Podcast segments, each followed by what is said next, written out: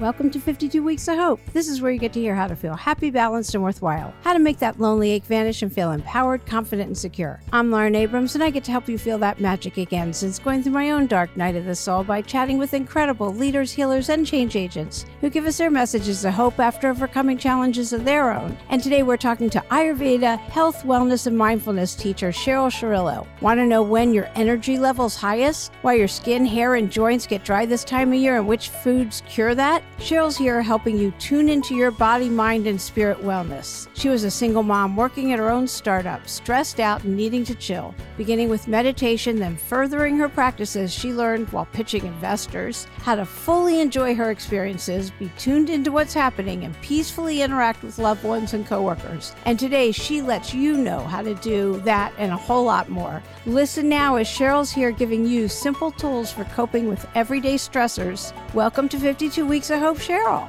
I'm so excited to be here. Thank you. Yeah. Now, I know that students of Ayurveda believe that everything in the universe, dead or alive, is connected to your mind, body, and spirit in harmony with the universe, nature, and the seasons. And you get to have good health when everything's in harmony. When that balance is messed up, you don't feel well. Is that the area of Ayurveda that you work in? Yes. I love partnering with nature as I work in my Ayurveda practice with people. And I also follow a feminine form wisdom practice with my Ayurveda. So tell me about that. Well, Ayurveda is thousands of years old. It originated in India. It actually predates Chinese medicine. And originally, Ayurveda was taught by the grandmothers. They were the master healers. And the grandmothers passed their wisdom on to their daughters and their granddaughters. And so there were all of these beautiful practices around your moon time and gardening and working with herbs and child rearing and childbirth and menopause.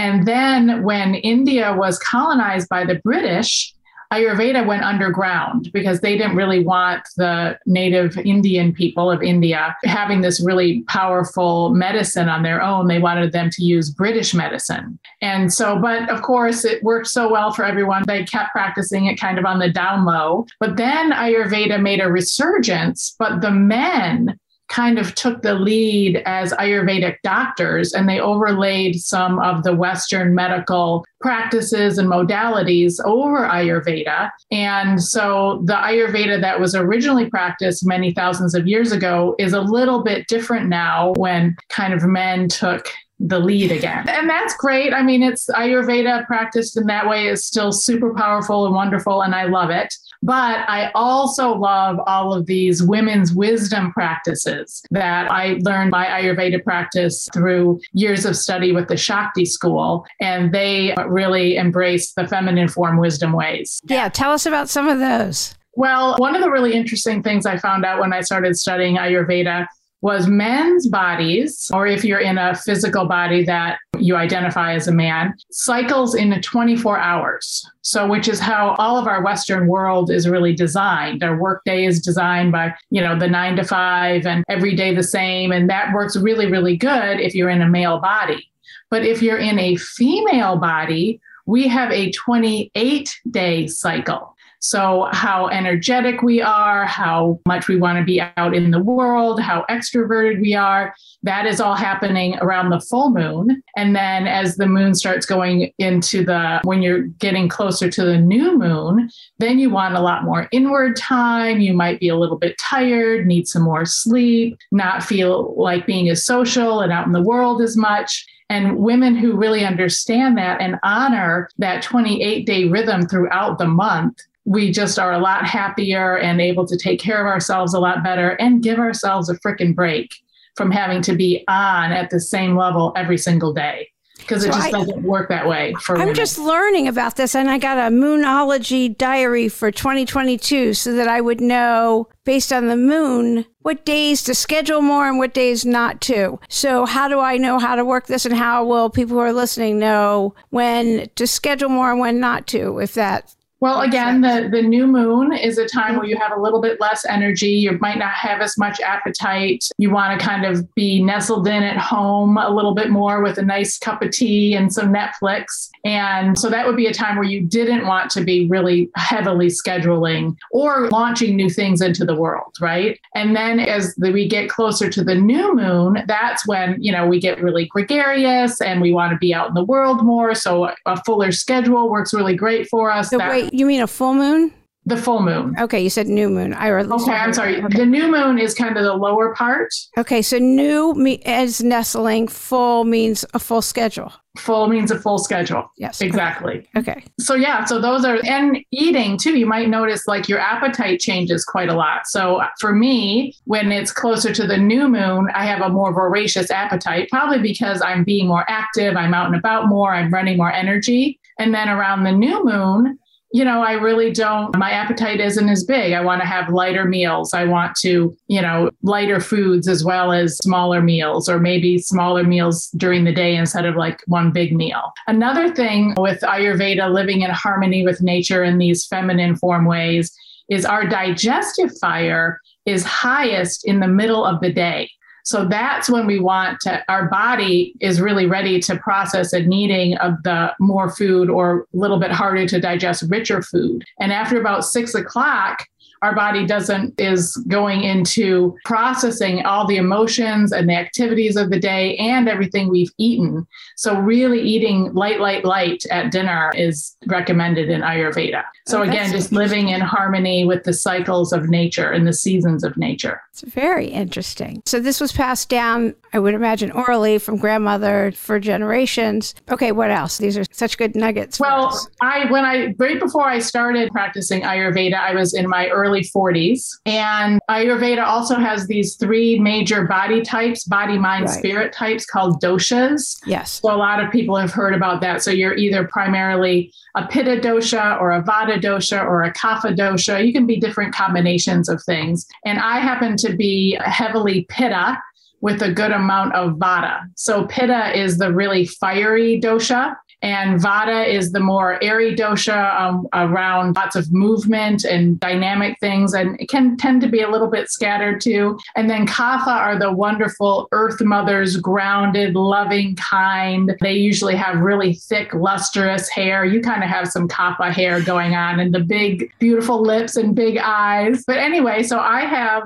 a lot of this fiery nature along with this more airy, dynamic kind of constitution. And I was doing a lot of things that were not really supportive for my dosha and for my age. So this was in, I was getting close, getting up to fifty, and I was drinking lots and lots of coffee. I was also drinking a good bit of red wine, not tons, but, you know, a good bit. To be healthy, I was eating lots and lots of salads. I was snacking on popcorn and crackers. And none of these things are bad per se, but for my age and my constitution, they were really throwing me out of whack. So I was having, my hair was getting really brittle and drying and cracking. My joints were kind of in the same boat and they were really achy. I was starting to gain a little bit of weight. My skin was really dry. So all of this dryness was happening, and I was doing a lot of things that were very drying. So the drinking the coffee, that is a diuretic, and it also kind of messes with your adrenal system. And the red wine was also very drying. The popcorn and crackers were very drying. I was eating virtually no fat, and women need really good healthy fats like avocado oil, ghee, which is clarified butter, which is a Ayurveda says it's one of the absolute best things you can eat. Avocados, oatmeal with ghee and cinnamon. And so we need good, healthy fats and warm, juicy things, especially as we get older and in the fall season, to keep ourselves from getting dried out. And so I just found out that a lot of things that I were, was doing that I thought were just fine or even healthy for me were actually causing me a lot of problems. All the salads and raw foods I was eating, I wasn't digesting them well. And that was causing a lot of toxins and ama in my body. Now, how do you know what dosha you are, though? Is it, what if, if there's three different doshas? How is this the same for anybody in that? Because there's a lot of listeners that are probably perimenopausal or menopausal. Is that the same for anyone that's in that kind of situation? Do crackers and popcorn are bad? Or well, if your skin is really dry, your hair is dry and breaking, your joints are cracking and popping, you might have a lot of gas. That means that you probably do have an imbalance in your vata dosha. It's elevated. Okay, so what is vata dosha? So to answer your first question, how do you yeah. know what dosha you are? So you're born with a certain doshic constitution. And the way you figure that out is there's a lot of websites online where they have a dosha quiz that you can take.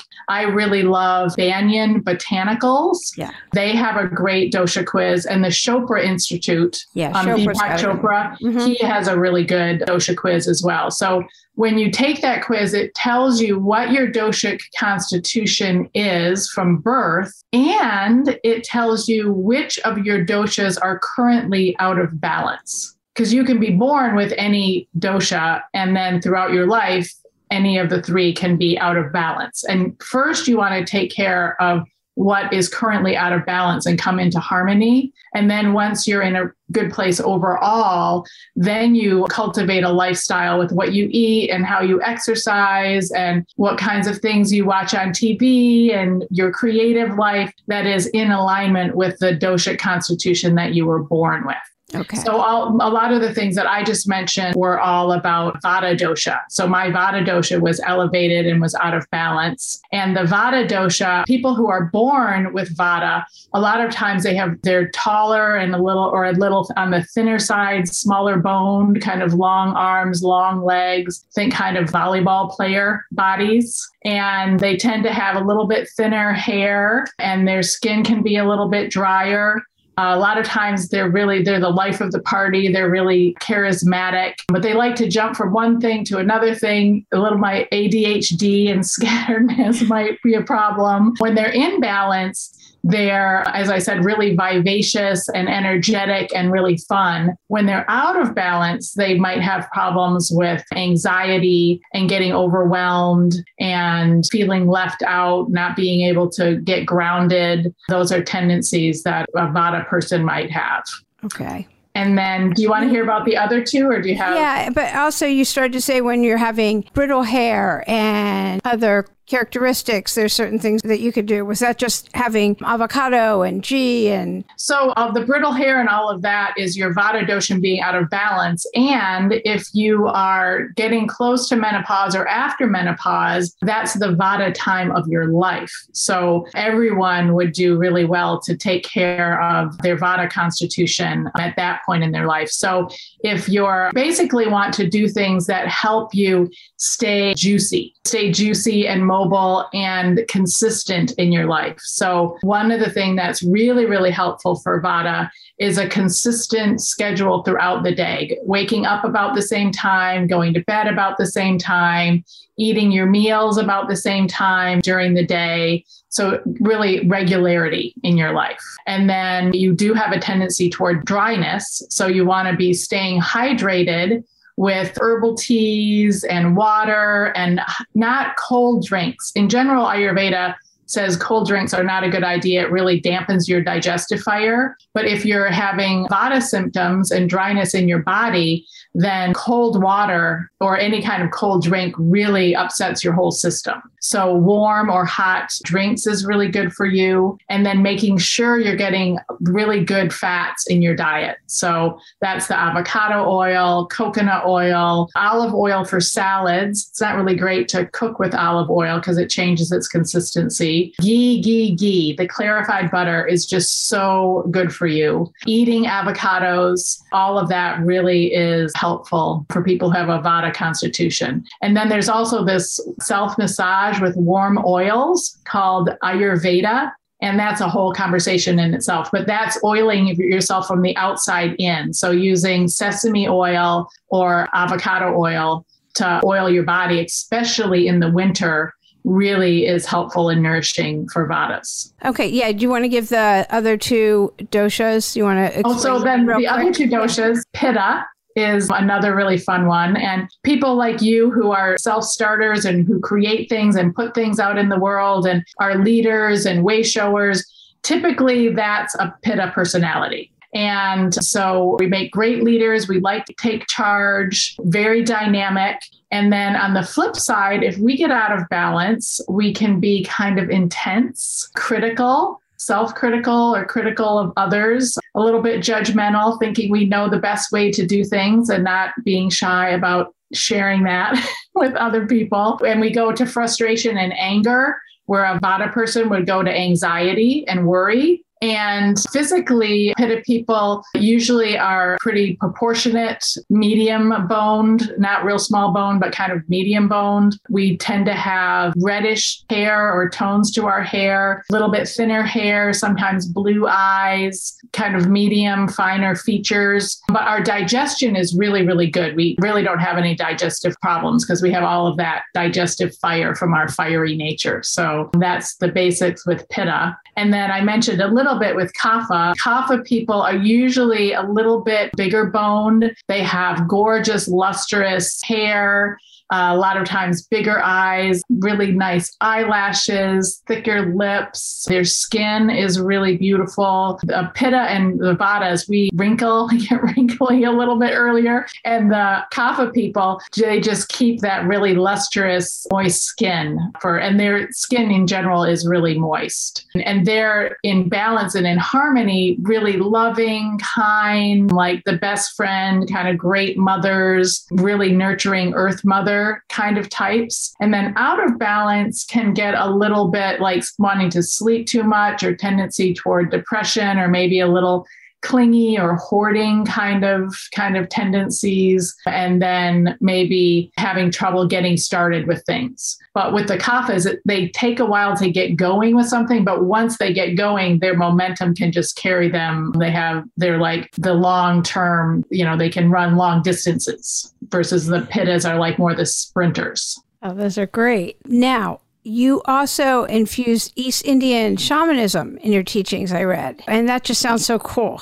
Can you explain that? Going with feelings, or what exactly do you do with that? So ten years ago, well, actually, maybe we're getting close to fifteen years ago now, I was a full-time business person. I had my own public relations and marketing company. I was very well known in the community, moving and shaking, and worked with a lot of arts and social service organizations. And I also had a startup called the Imagination Installations. So, and I was a single mom with two young kids. So all kinds of stuff was going on. Really exciting, dynamic time of my life. And, but I was really having problems with stress and feeling that I wasn't really sure that I had a the spiritual purpose in my life. I wasn't feeling fulfilled in that area. And so I found out about this women's circle called the Clan Mother Circle that was happening in my town at Flower Eagle Medicine Lodge. And so I decided to sign up and participate in this circle. And we met once a month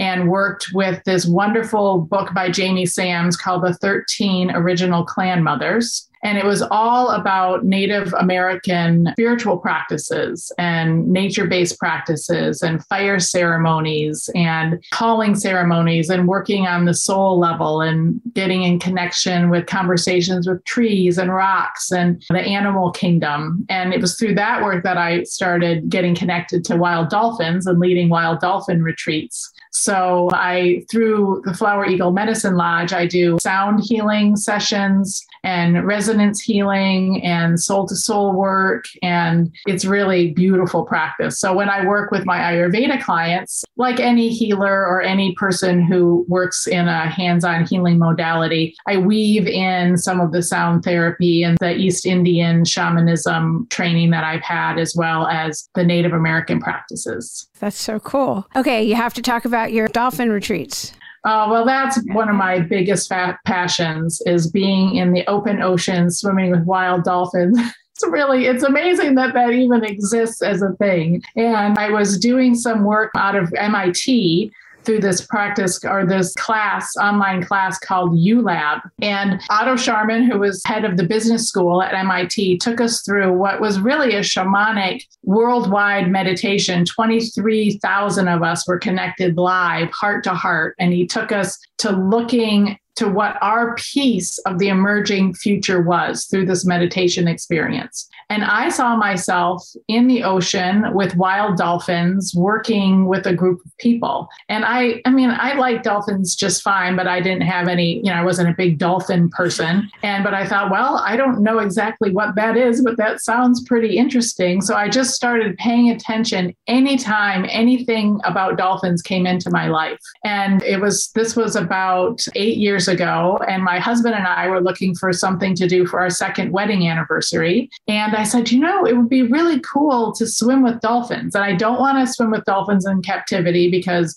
they oh. keep those dolphins, yeah. you know, no, really hungry. Yeah, yeah, and yeah. yeah. So I said, I only want to do it in the wild. And I found out about this little island about fifty miles off the coast of Florida, where supposedly you could swim with wild dolphins. So we booked an Airbnb, and this guy said he knew where the dolphins were. And so we, you know, just went there for a long weekend. And the first day we're out with this guy in his tiny little, mostly seaworthy boat, driving around for like seven hours. And we saw, you know, sea turtles and fish, and it was beautiful, but there were no dolphins. And I'm like, this is just a scam, right? I mean, I don't really know that, but we woke up the next morning and I said, and the water was completely flat. And the day before had been pretty choppy. And he was saying, it's hard to see the dolphins. And so I said to my husband, I said, well, I think we should try it again, because if it's true that we could actually swim with wild dolphins, then, and we don't do it just for the money or because we're not sure, I mean, I don't want to pass upon the opportunity. Well, we went out that next day and we ended up coming upon a pod of thirty bottlenose dolphins. And it was just me and my husband and this guy, Doug, in the boat. And he said, well, hurry up, get on your snorkel gear and jump in the water. They might, you know, swim off somewhere else.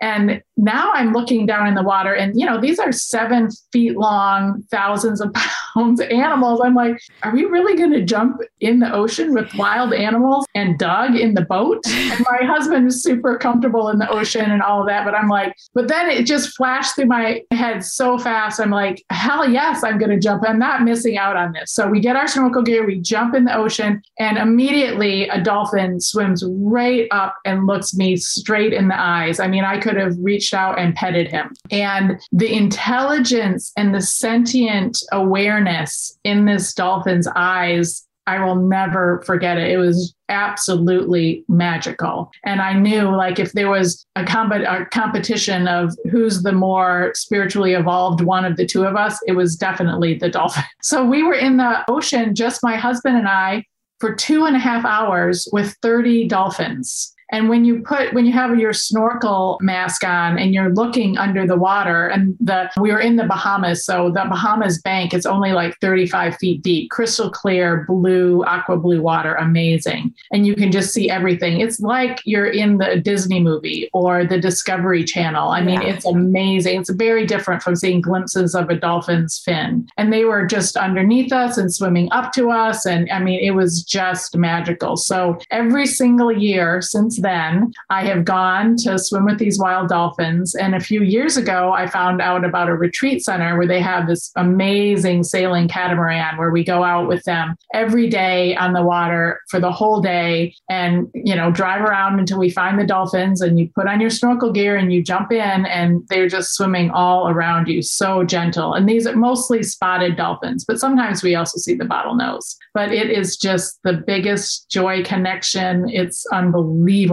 to be up close in the ocean with a dolphin. Yeah, I actually swam with a whole bunch of dolphins by myself in Hawaii. And because I saw them, they were so close, and I grabbed a boogie board and I just started going out over the waves, and I, they just seemed so close. And then I thought, what am I doing? And, you know, because I was going out, and all of a sudden I came down on a wave and they were all there. All these dolphins. And it was magical. It was an incredible experience. Incredible. And My yours, yours is better because you're in clear water. So yes, yes. And these dolphins, they have been with these people for twenty years. So they really have a relationship and a connection. And I've been with dolphins in other parts of the world, you know, and, and just like in a kayak or on a boat. And it's a little bit different with these dolphins because they know them so well and they're so respectful and everything is on the dolphins' terms. And but my next retreat is in June of twenty twenty-two. So if anybody Anybody wants to Yay. have the experience of five days in the ocean with wild dolphins. So um, you, you gave a good segue somewhat to, so here you are, you were a single mom, you're stressed out, you're, you've got your startup. How did you end up in meditation? Well, I had known about meditation for my whole life. My mom had been a meditator for, she had practiced transcendental meditation, T M, forever. So people would ask, well, where is your mom? I don't know. She's off hibernating somewhere, which is what we call when she meditated. So, and my brother was a Buddhist. And so he had a really intense, very thorough meditation practice. And I knew it would help me, but I was, my pitta was so activated and I was so stressed out. The thought of just sitting somewhere, you know, for a half an hour and not moving, I'm just like, I can't do it. It's just too hard. And I would try and I would fail and it wouldn't work. And then my brother was visiting, the Buddhist, and his name is David. And we were sitting at my kitchen table and I was, you know, in tears and I was telling him just how freaked out I was and everything was going up the rails and I didn't know what to do. And I was in therapy, which definitely helped. And, but it wasn't enough. And I was exercising and that wasn't enough. And I wasn't sleeping. And he said, well, Cheryl, I really think it would help if you would could meditate. And I said, well, David, I cannot sit on the cushion for thirty minutes and meditate. I just, there's no way. And he said, do you think you could sit on the cushion for two minutes? And you don't even have to meditate. Just don't get up. Just close your eyes for two minutes and don't get up. And I said, yes, I think I could try that. And he goes, okay, well, that is actually meditating. Let's do that. So he got me started and he was there for a week. And every day we sat on the cushion and I worked my way up to ten minutes. And it felt so good yeah. to just rest. That is the most perfect thing you can ever say. Start with two. Yes, two minutes. And, and, and then, then go to three. And then go to three. And then it was ten minutes of my day where I didn't have to plan or do or think or take care of anybody. And so it just became just this. And then it, you know, it would feel, I'd say I would commit to ten, but I would say I could stay longer if I wanted to. And so usually it was around twenty minutes. And then I also started doing a walking meditation in the afternoon outside, especially when it was, when I, things were really, really crazy. And I just needed to also move. So then I would go outside and walk for ten, fifteen, maybe twenty minutes. And do a vigorous walking meditation. And it really, it saved my health. It saved my mental health. I was much better mother. And I kept doing it because it was my safety net. And it really, I mean, I just felt so much more grounded and present. And the feeling that everything would be okay. Yeah. Present, entering the present yes. moment, what is happening right now, I can completely enjoy and handle whatever is happening right now. And the world is beautiful. And I got, had gotten so caught up in my thoughts that I was missing out on my life. You, you say it so beautifully. I love that. What's the hardest thing that you've been through and how did you get through it? I would definitely say my divorce was the hardest thing that I've ever gone through. My husband had bipolar disorder. And he was a psychologist and he was taking all of his medications and doing all of the right things. And, but he was having, his medications weren't working and he was having breakthrough episodes. And his form of mania came across as hypercriticalness to me and anger. And so none of the fun, exciting people talk about with mania. So anyway, but it developed really, really slowly over about ten years. So I thought, you know, I was the crazy one. And I was sitting, we were in a couples therapy session and he had just unloaded all this anger and horrible stuff on me. And I was just at the breaking point. And I went to see our therapist by myself the next day, which was very unusual, but he's, you know, he knew kind of where things were. So he said, come on in. And he looked at me and he said, the amount of anger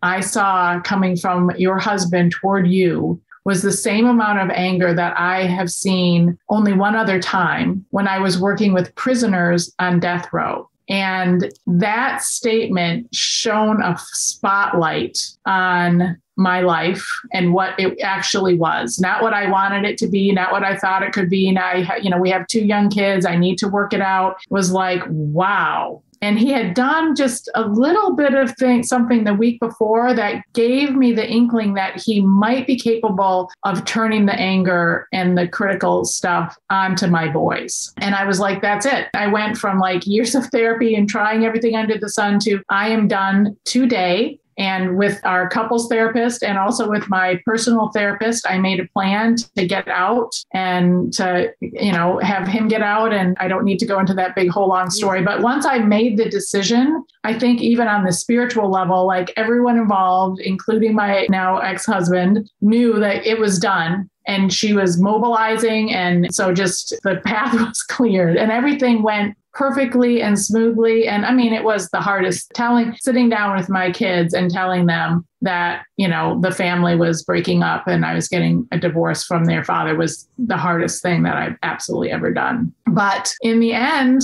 you know, I mean, they got a mother and a father that were real people that they wanted to be in the world. And we were much better parents. We parented together great, actually better after that. So, but it was the support of my parents and my spiritual practice and just owning that I deserved to, to be happy that got me through. And it was no picnic, but it was the hardest and the best thing that, you know, I ever did for myself and for my two kids. Yeah. It's amazing what, when we're in it, I mean, maybe we know, but we're going to stay in it no matter what for the kids. And then. Yeah. I didn't have a clear picture of what I don't think anybody my life does. Really was. Yeah. I don't think no. anybody does when they're in it, or maybe you do, but it's keeping the family intact versus, you know, maybe it's even better not having that. So I understand.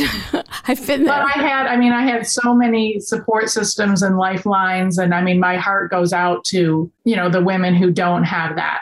So right. They can't just say, okay, done, you know, and I'm taking my kids and I'm out. Yeah, that's true. I mean, yeah. you, you and I are both professional women. So we, what's the most common question you're asked? One of the most common questions I get asked is, can you really talk to the plants? So I work with a lot of herbs, right? And I have a garden and I love being in direct communion with the plant people and cooking and making herbal concoctions. And I mean, I have done a lot of study and, you know, I'm certified in working with herbs and, and medicines and things like that. But so I know the qualities of the herbs and what works well together and what, you know, how they work with your body and all of that. But really now that I have all of that wisdom, when I'm putting together an herbal remedy for myself or even a cup of tea, I'm standing in front of my apothecary, which is a beautiful cupboard I have with, you know, all the different kinds of dried herbs and tinctures and everything. And I'm really in a conversation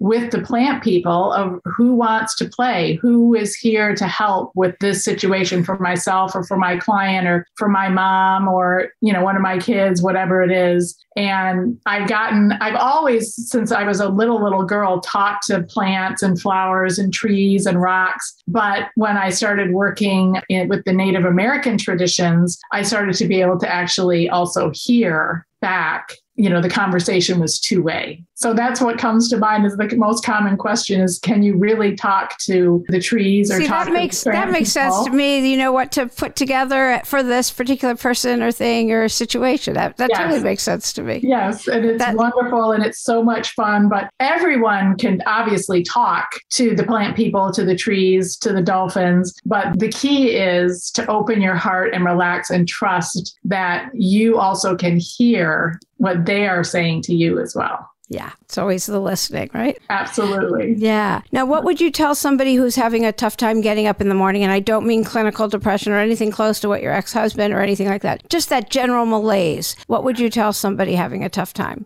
So the one of the most magical times of your day is when you're just arising out of sleep. So you're not all the way awake, but you're not all the way asleep. And it's really a delicious time to tune in to your body and to have a gratitude practice. So if you're having a hard time, you know, getting up and getting going for your day, kind of indulge, say, instead of getting into this should format of I should do this or I should do that, really say, ooh, this is a super delicious time to give gratitude to my body. I love to just like feel my legs on the soft sheets and to be, give gratitude to myself for actually for my body, for all that it does to me in this precious precious opportunity of having a human body. The Buddhists have a teaching that says there are untold amount of souls, billions and billions, more than you could ever imagine, waiting for the precious opportunity to incarnate into a human body. Because when you're not incarnated, you are love. But the only way to experience love, to feel love and give love, is to be in a human body. So it's just this most precious, precious thing. So I give gratitude for that. And then I, you know, think about, I kind of tune into any dream messages that I might have, and then think of one thing I'm really looking forward to for that day. And then from that point, I, you know, I get up and I start my day. And so it actually feels like you're doing something, you know, a little bit like you're indulging in something. And it only takes really a few minutes to do this practice, but it completely changes how you feel when you get up and starting your morning. And then the other thing really, really good to do when you first get up is to drink hot water. You're pretty de- dehydrated after the whole night. And when you drink hot water in the morning, it really gets all your systems moving and it helps you have a nice bowel movement. And there's a really a great tongue scraping, tongue cleaning cleaning practice to an Ayurveda, which is really highly recommended. We, anything that we don't need in our body gets some ama, some toxins get deposited on our tongue. And when we scrape them off, then we're not, you know, drinking them in with our coffee or our tea or our hot water or whatever. And it also really wakens your taste buds up. Everything tastes a lot better. And it also, when you get into Ayurveda a little bit more, it tells you a lot about what's kind of happening with your digestive system. Those are so good. Do you have a message of hope that you would want to give? You know, it's a super intense time to be alive on planet Earth right now. You with, think? With COVID and with climate change and with what's happening today in the Supreme Court. And, you know, I mean, on every level, with social justice, it's really, really intense. And I feel like it's the most magical and precious time to be alive and awake on the earth right now, and to to find other people, to find your soul tribe, the others who are just really, really grateful to be alive and to be playing their one special, precious role in the world. And, you know, anytime I'm feeling a little bit hopeless or overwhelmed, all I need to do is go outside and take a walk in the woods and be with nature. And, you know, the nature and the planet is so incredibly beautiful, and we are working with each other. And I really believe that we are all evolving and ascending to be operating at a place of peace and love that we have never seen on the planet before. So that's the piece of the world that I want to stay focused on and that I want to contribute to. And I'm really grateful for the small little piece of that I get to carry. Yeah. Instead of, you know, the one step, uh, two steps forward, one step back, because some people don't like change and resist it. And it's okay. It well, you know, I heard, takes. I yeah. heard this really wonderful statistic from a scientist, what, how many people it takes to like change a dynamic. And it's less than twenty percent of any group can have enough momentum to take the whole group to that tipping point. So that's less than one person in a family of four, or little, you know, twenty percent of one community. And, you know, it's everyone else, everyone on the planet doesn't have to get on board and change yeah. to make a positive, dramatic difference. Just a little bit less than twenty of us can create the tipping point that takes the whole shebang over to the other side. It just, sometimes it feels like, but I love that you talk about going into nature, because just putting our feet into the dirt and getting grounded and taking up that breath and breathing in the oxygen, just that alone can make such a difference. And whatever we focus on grows. So when we Absolutely. focus on the love and we focus on the good and the beauty, then that's what grows. So I just love your message of hope. And I actually wrote down, because I never heard it before, the only way to feel love and be love is to be in the human body. You said it was a Buddhist teaching? Yes. I mean, that was just, to me, that was profound. So I love that. And I loved all your messages of hope and your teachings. And I like, do you sell your herbs? I'm thinking I could never do that, but that's not my calling. Um, I really only provide the herbal formulas to my clients that I'm working with or friends and family. So yeah. no, I don't. But there's a lot of, my favorite place to buy herbs is Mountain Rose Herbs. So they are really, they do a beautiful job of cultivating them in the places where they grow the best and sustainable practices. So those, that's a really high quality source for herbs. And I will have all of Cheryl's contact information and all of everything on the website, of course. Thank you so much for being a guest today on fifty-two Weeks of Hope. Oh, thank you. It was really wonderful. Yeah, I really enjoyed hearing your messages.